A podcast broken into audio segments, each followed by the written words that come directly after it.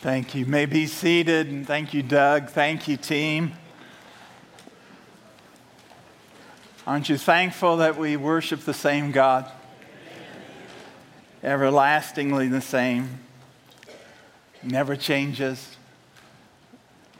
It seems like everything changes, but He's our changeless God. And what a privilege to worship Him Wonderful to see you here today and welcome you and celebrate with you and welcome those that are joining online as well. And if you have your Bibles now, I encourage you to turn to the passage where uh, Al read a few minutes ago, Matthew chapter 5. If you turn there, Matthew chapter 5. Recently, I read a story about a young Methodist preacher. And he was a preacher in the very earliest days of the Methodist movement in England back in the mid 1700s. And one day, as he was leading his small congregation in worship, he looked back and he saw two men who had come into the service. And the two men were John and Charles Wesley, two brothers who were really the founders of the Methodist movement. And immediately the man was just overwhelmed. I'm going to preach in front of John and Charles Wesley.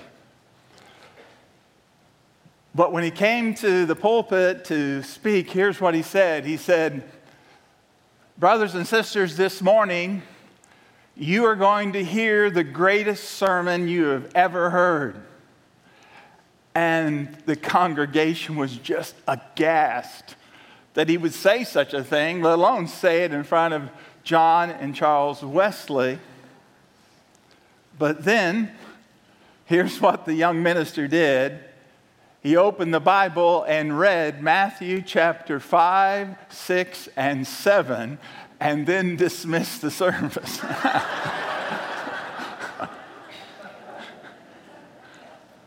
As a smart pastor.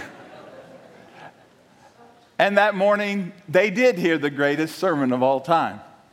They heard the Sermon on the Mount.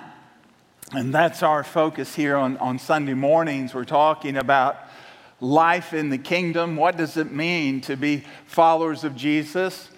We're, we're looking at what could be called the constitution of Christianity as Jesus delivers this message, which has at its core what his kingdom is about, what it means to follow him faithfully. And so I want you to know for the next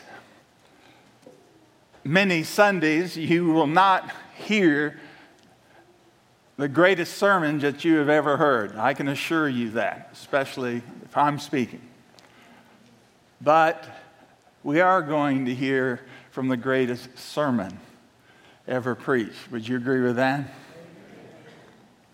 Now, last week we began this series verses 1 through 12. We opened up looking at what has been known for generations as the Beatitudes, as Jesus opened this sermon. And remember, he is on a hillside of Galilee, banks going down to the Sea of Galilee, and there are thousands and thousands of people spread around him. It's like a natural amphitheater. He has come, as it seems, out of nowhere, preaching the good news of the kingdom, saying, The kingdom of God is at hand. Repent, turn from your sin, and turn to God, because the kingdom of God is at hand. And his message was being validated as he was performing incredible signs and wonders, such as the world had never seen.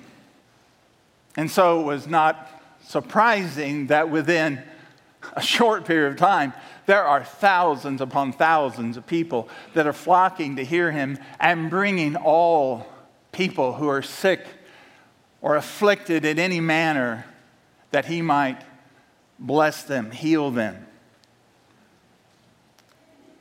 So when Jesus had this massive crowd, he brought this message talking about his kingdom, his new community that he was forming.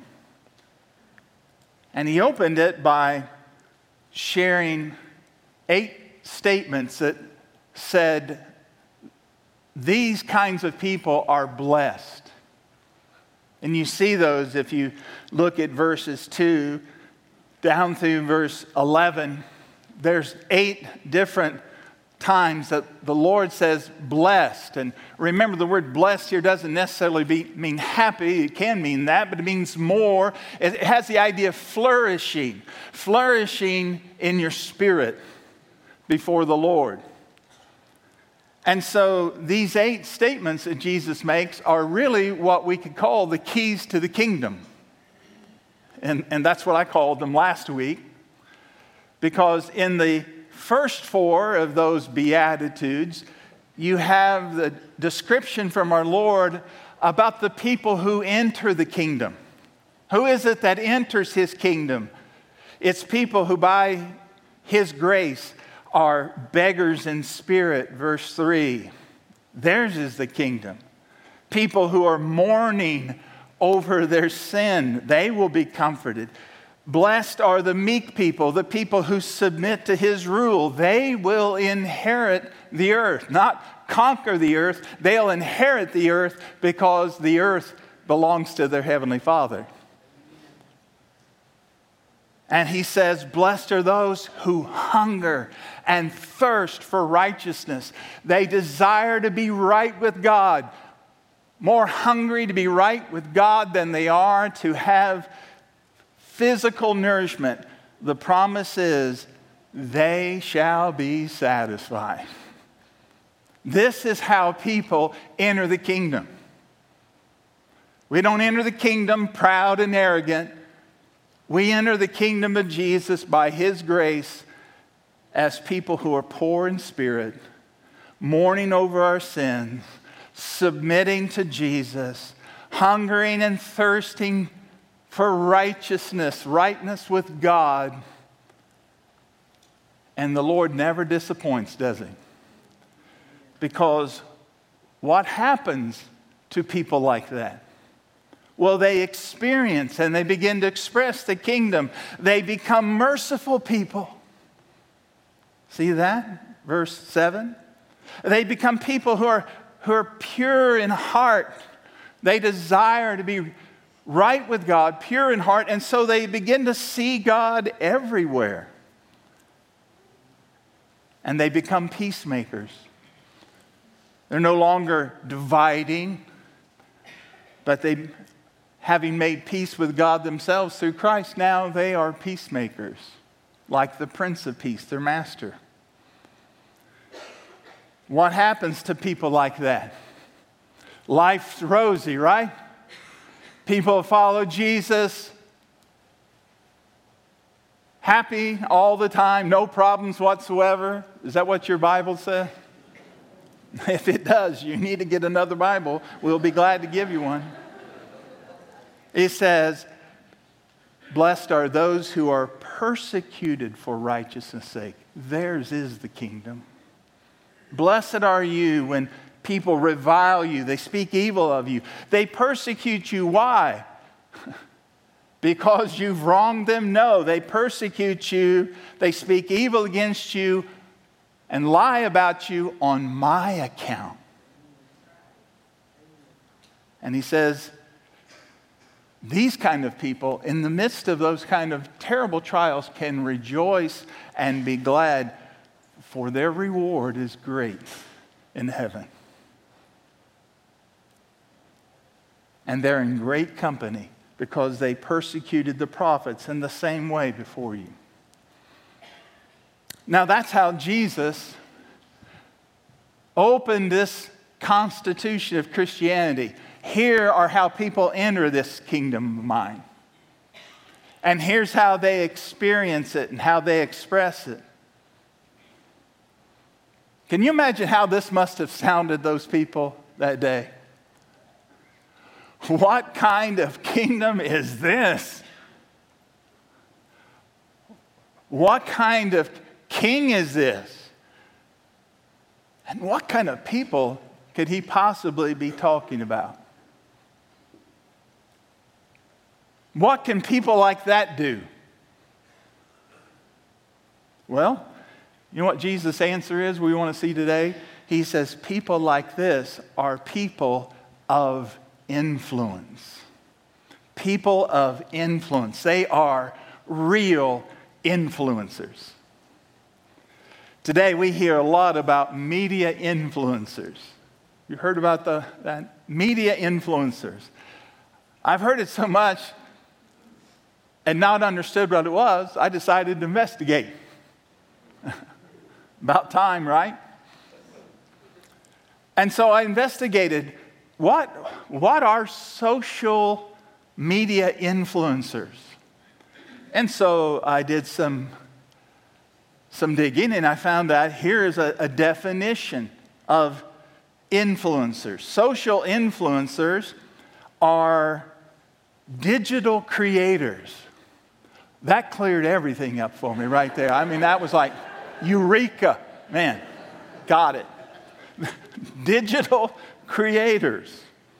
Here it went on, there's a continuing definition. With expertise in specific market niche. They share content they are passionate about. They build and engage with an audience of their followers and they collaborate with their favorite brands. So I said, Oh, now I get this. This is people with personality who are in sales, okay? Nothing new under the sun. And so I, I, was just interested well, who are the biggest influencers today? So I, I found the five top influencers in the world today. I'm going to give them to you. Number five, fifth most influential media influence in the world is Dwayne The Rock Johnson. He has 359 million followers. Number four influence in the world is Selena Gomez. She has 372 million followers. Number three, most influential person in media is Kylie Jenner. She has 378 million. Number two, two is Lionel Messi. Argentine soccer player. Did I say his name correctly? What is it? Lionel what? Okay, great. soccer player. It, it, said actually football, but I translated it into the most accurate word soccer player. Okay? don't know why the rest of the world doesn't get that, okay? This over here is football, okay? Okay. Not, not that stuff. He has 422 million followers and the number one media influencer in the world is Cristiano Ronaldo, Portuguese soccer player, 537 million followers. And so I said, I've got to know a little more about this guy. His salary just for soccer, his most recent contract, is $230 million a year to play soccer. He averages seven posts a week on Instagram, seven posts a week. And for those posts, he receives approximately $3.2 million per post. Ronaldo's doing okay. And so I read that. I read that information. You know what I thought? Here's what I thought. First of all, I got to get on Instagram. I mean, I'm just telling you. I'll start with a few followers here. Help me out. I got to get on this thing. wow. Influence ain't what it used to be. Listen, this is Jesus describing real influence. You want to hear how God describes real influence? Here's how he describes it through his son Jesus. Verse 13 You are the salt of the earth. But if the salt has lost its taste, how shall its saltiness be restored? It's no longer good for anything except to be thrown out, trampled under people's feet. You are the light of the world.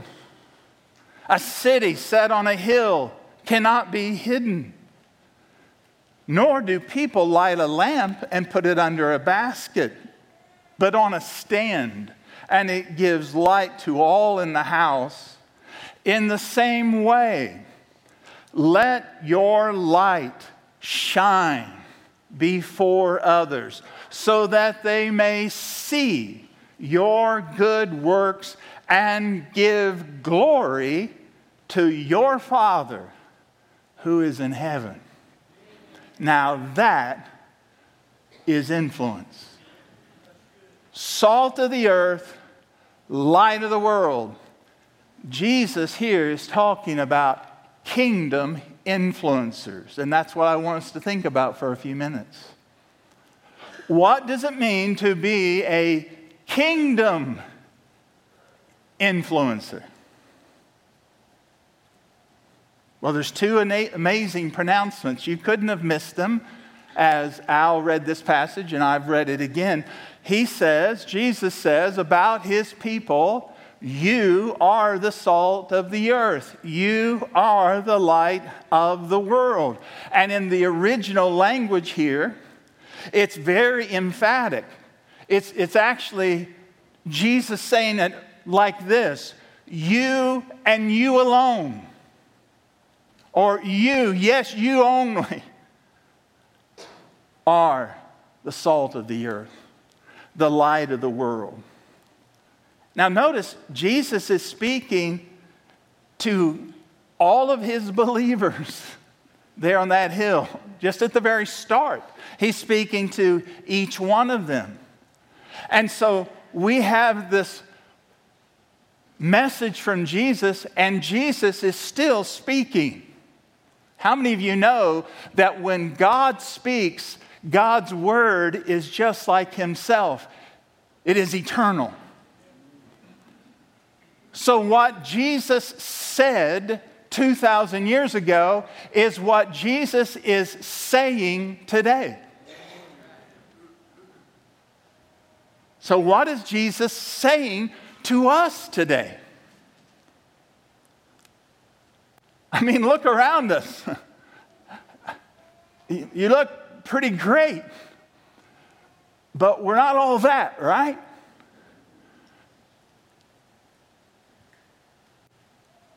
But what does Jesus say? You are the salt of the earth. You are the light of the world.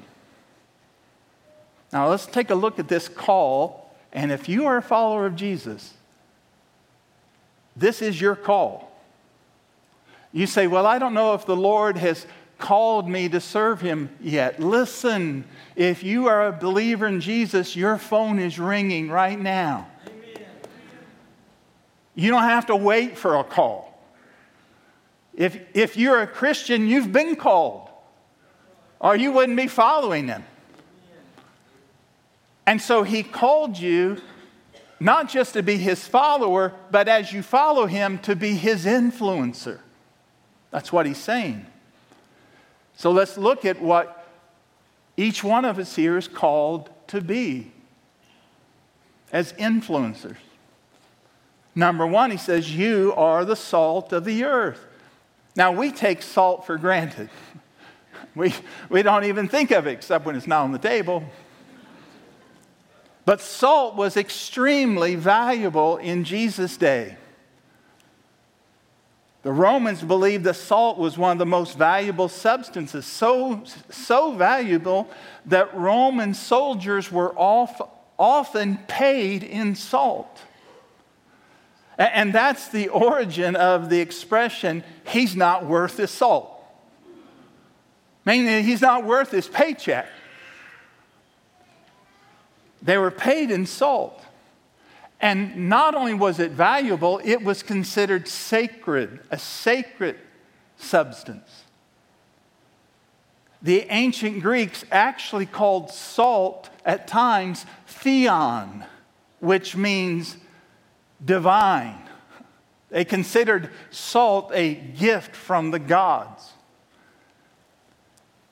In Bible times, covenants and contracts often were consecrated, and parties would finish the document signing, and then they would share salt together as a sign of the divine witness to the contract. That's the reason in Leviticus chapter 2, we're told about the salt of the covenant the salt of the covenant. This covenant is just not man made, this, this covenant is godly and should be taken as holy. Jewish sacrifices were always offered with salt. So when the Lord Jesus told the crowd that day, that crowd of people, when he told them that you are the salt of the earth, they immediately recognized he is saying, You are very important. There's something sacred about your life. That's what Jesus is conveying. Your life matters. It's not an accident or, irre- or irrelevant, it is divine, matters. Now, there's been many suggestions why Jesus used this analogy. Why, why did he call them the salt of the earth?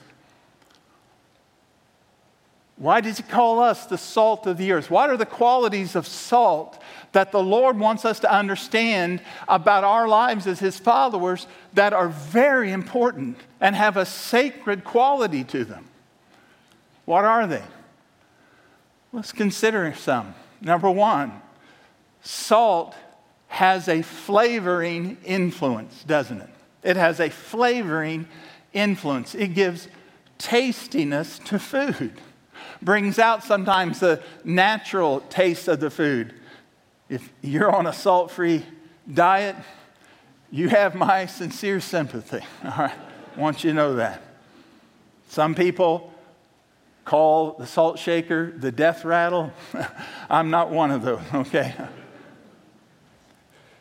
Christians are the salt of the earth, Jesus said. What does he mean? You bring a divine flavor to life because of my influence in you. You bring a divine flavor to life around you. Now, not always. There are Christians who are truly tasteless, they have no taste. Sometimes, when it comes to bringing divine flavor to the world, Matter of fact, there are some churches that have, they bring no flavor of God to the world. There are some preachers that bring no flavor of God to this world. I smile when I think about what the great Scottish writer Robert, Robert Louis Stevenson wrote in his journal one day. Here's what he wrote one day I have been to church today and I am not depressed. As if that was something to write about. I actually went to church and didn't get depressed. Seriously, the truth is, in reality, listen, this world has been blessed by the presence of God's people. You think about the history of this planet, even apart from religion. You think of the areas of art, music, medicine, education, science, philosophy. You study those areas and you will find, my friend, a legacy of Christ followers. You do not have to check your brain to be a follower of Jesus. You don't have to be uneducated, illiterate. And being a follower of Jesus does not make you a suppression to society, but a really should be a blessing to society. What's another quality of salt? It's also a thirst producing influence, isn't it? A thirst producing influence. We've all experienced this. Have you ever had salt, something salty? I mean, you ordered something and it's very salty. What did you have to have right now? water. You're just chugging the water down because of the salt. Do you know people in the Middle East to this very day, which is an extremely dry climate, desert like climate at times, they actually eat salt to increase their thirstiness. Why? So they won't get dehydrated. It'll remind them to drink water. The salt of the earth, Jesus wants us to be a kind of people. What does this mean? That we are to, by our lifestyle, to be a kind of people who make people thirsty. How sad it is when someone says they're a follower of Jesus, but by the way they live their life, people would think, I don't want anything to do with that. When Jesus says that we are the salt of the earth, part of that is to create by example. And that flows from God's grace, a desire for the water of life. As salty Christians, we should be people who cause others to want the water of life, which is Jesus. But also, salt is a preserving influence, isn't it? It's a preserving influence. Back in the Jesus day, of course, there was no refrigeration. There was not refrigeration as we think of it for nearly 2,000 years. But in that day, without refrigeration, salt was rubbed into meat to actually slow the process of spoiling.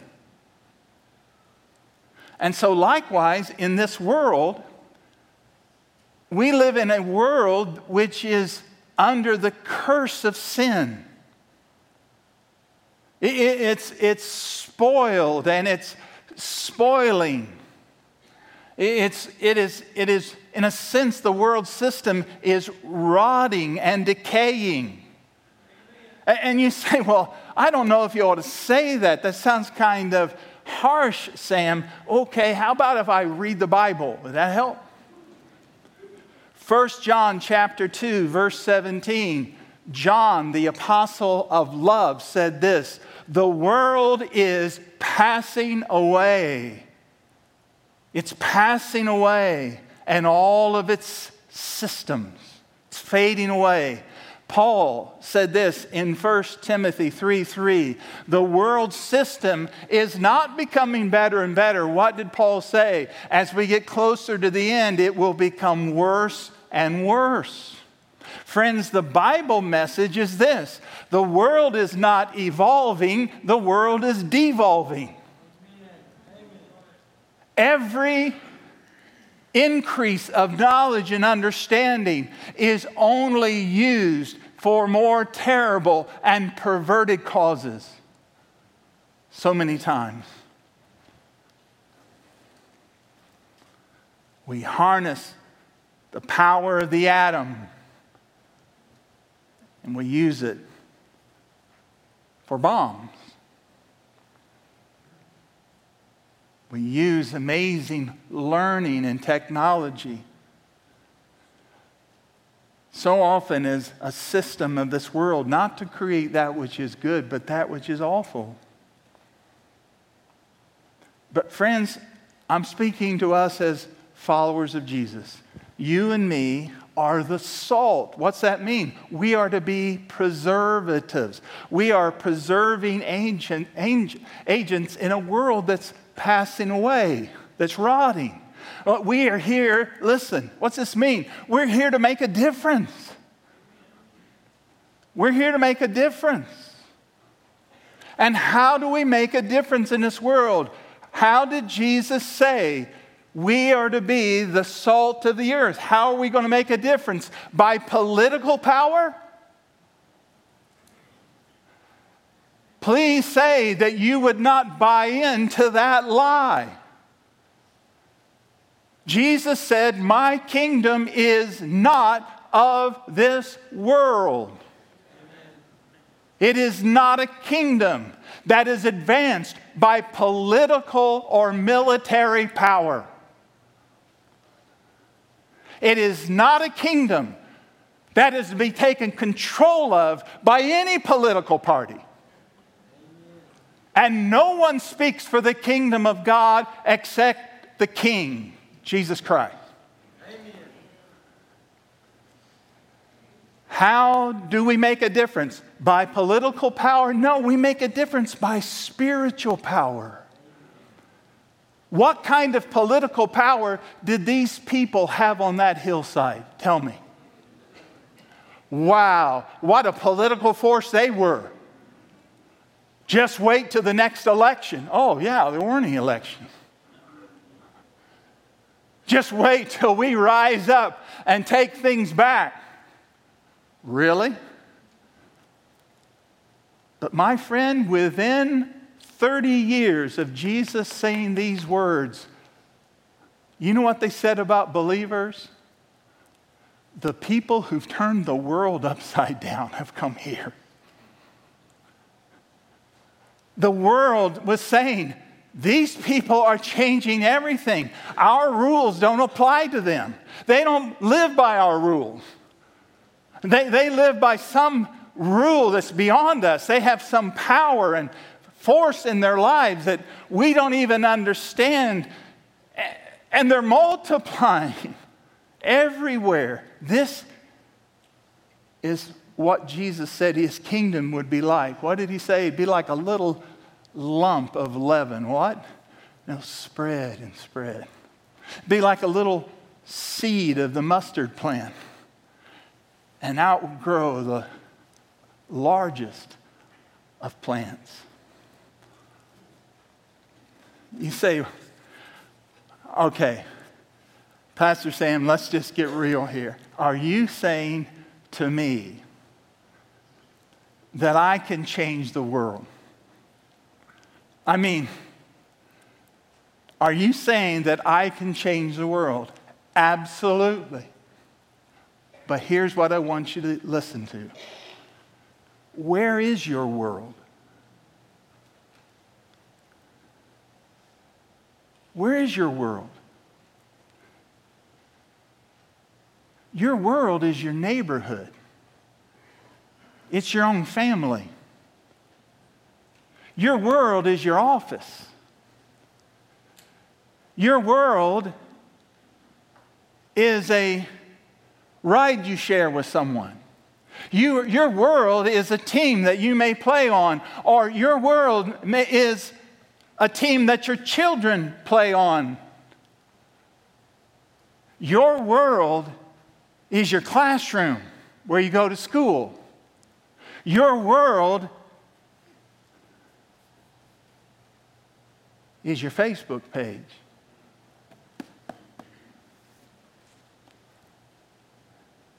You sure can make a difference. That's the world. You can be an influencer. Not by being dogmatic and arrogant, but just by being, well, like a little child. Give you an illustration of this. When my kids were growing up, I tried to make sure there was time for daddy dates with them together, or from time to time, have one of them go someplace. We go out, do something, ride bike, go to the holy hill of Dunkin' Donuts or someplace. and I remember one time when Ruth, our oldest, she was just a little thing. And we went for a little daddy date. We went over, I bought her something at the, at the mall, and we went to the food court and we got some, something to eat. And we, we bowed and we prayed. And this elderly lady, as soon as we prayed, just fell on us crying. She said, That's the sweetest thing I've ever seen. Oh, how sweet that was. That was wonderful, wonderful. Oh, thank you, ma'am. Thank you.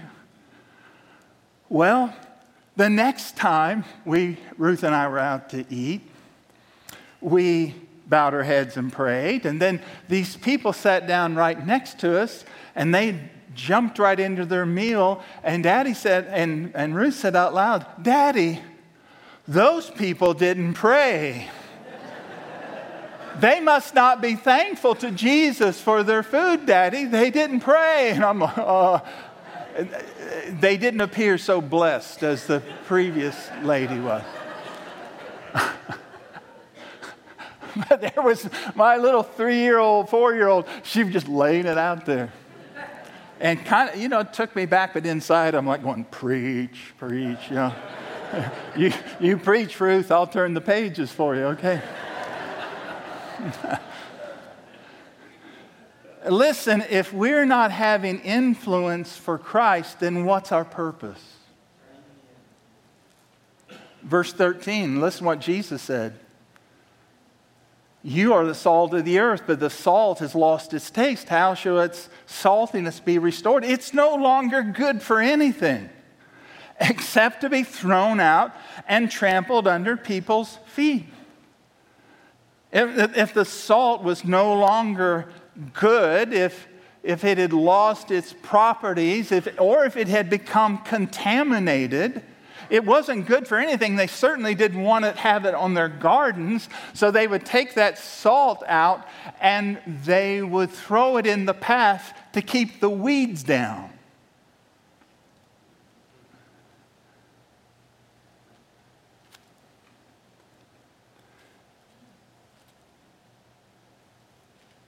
What is tasteless salt good for? Well, Jesus says it's, it's useless for its purpose. He's not talking about Christians here losing their salvation. That's not what he's talking about. He is saying they're losing the value and they're losing their effectiveness in the kingdom when there's not a saltiness about them. A saltless life is an ineffective life. It's, it's a purposeless life. Remember what Jesus said you, you alone, are the salt of the earth. And then quickly, Jesus said this another image of influence. You are the light of the world. Now, this was staggering for these people that day because throughout scriptures, light had always been associated with God. Let there be light. And there was light. John tells us God is light, and in him is no darkness at all. Paul tells us that God dwells in a light that no one can approach. Jesus, even as he was dedicated as a little baby, in the temple. You remember, old Simeon came and took him in his arms and blessed him, and he said, This is the light to the nations, this is the glory of your people, Israel. And now, here Jesus is telling his followers that we share in that ministry. You are the light of the world. You, you really are the light reflectors my light shines on you, my light shines in you, and you reflect it back to the world. Think of that.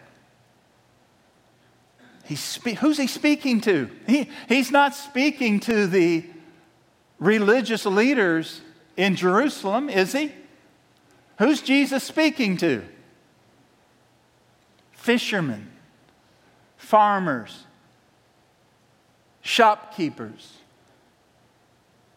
mothers, dads. You are the light of the world. Jesus is sharing that same commission today to this, to us right here, to you, to you, the student, to you, the teacher, to you, the truck driver, to you, the engineer, to you, the sales representative, to you, the nurse. He is saying, You are the light of the world. You see, this light has a revealing influence. It's a revealing influence. You know, light can cause you to see what color something really is. I'm laughing. Don't laugh at my outfit, but I'm laughing a little bit about this morning. I don't know if it's my old eyes or what, but yesterday, early evening, I could not determine are these navy blue pants or these black pants? And so finally, I don't care what the neighbors thought, I'm going to be influenced, okay, right? I took the pants outside. and they're probably thinking, yep, that man's crazy. But it was in the sunlight I could see, yes, these are navy blue, okay? They're navy blue, all right? You see, as Christians, one of our responsibilities, how God uses us as a light the world, to, is to reveal what something really is. Whether it is bright and of the Lord or not. Not because we're the standard, we're not, but we reflect God's standard. You know, and you don't even do this intentionally. Uh, uh, please, please tell me that you won't leave this parking lot today driving in your cars, or you won't go walking through the mall saying, I am the light of the world. I am the light of the world. I am the light of the world. Please don't do that. And if you do, don't tell them you go to West Park. Okay, don't do that. Because I will say of you, I never knew you. okay, don't do that. This is not intentional, this is just natural. It's just a natural flowing from your life. Great Christian of France many years ago, Francois Fenelon, a godly Christian leader in France. He was known for his depth of his communion with the Lord. And one night, a religious skeptic had to share the room with Francois.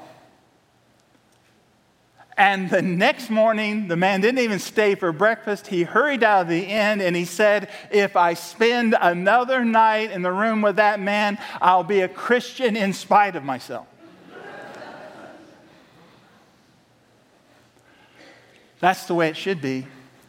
Sadly, my friends, some Christians brighten a room by just leaving it.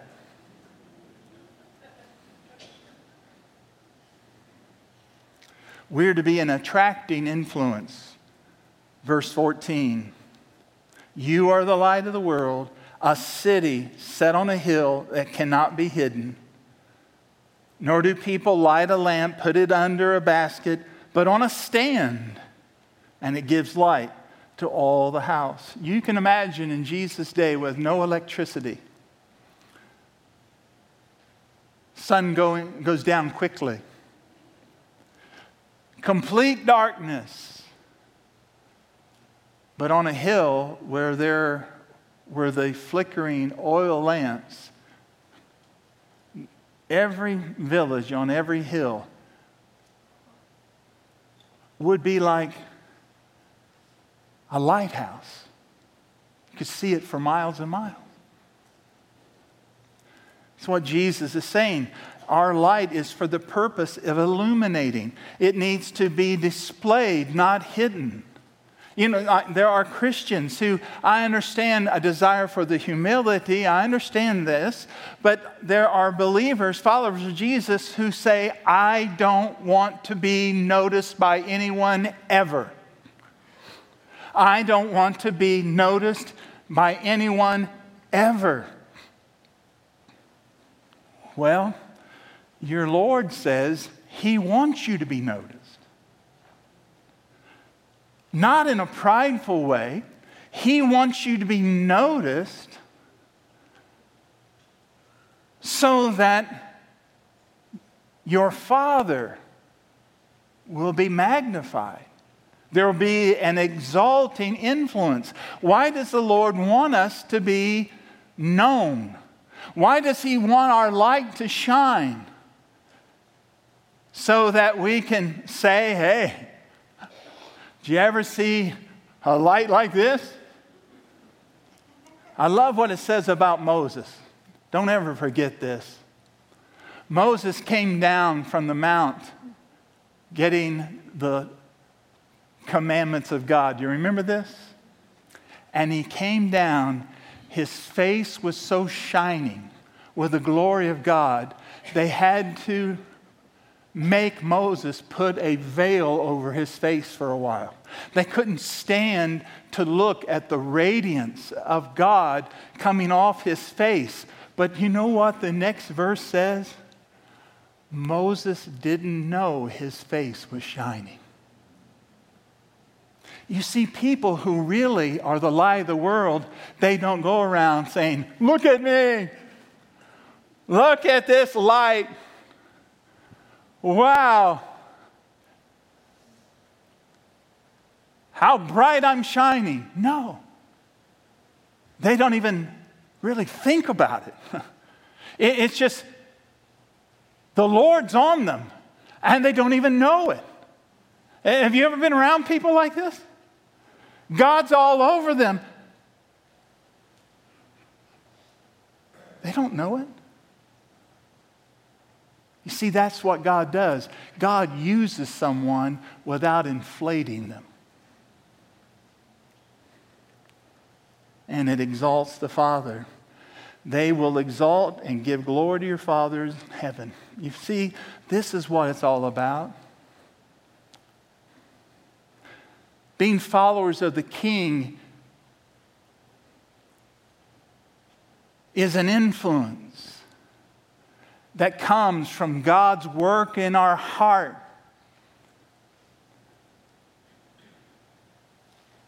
And it's real. And it's light and it's salt. And there is an influence that comes from their lives influence with God as they are able to pray to God, influence for God toward others, and they bring an influence from people to God. And friends, that's a great way to live.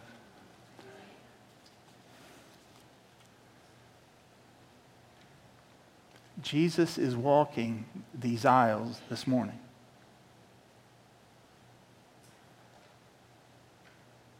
Where two or three are gathered, I am there in the midst. You know what he's saying? You, you are the salt of the earth. You are the light of the world. That's important. That's influence.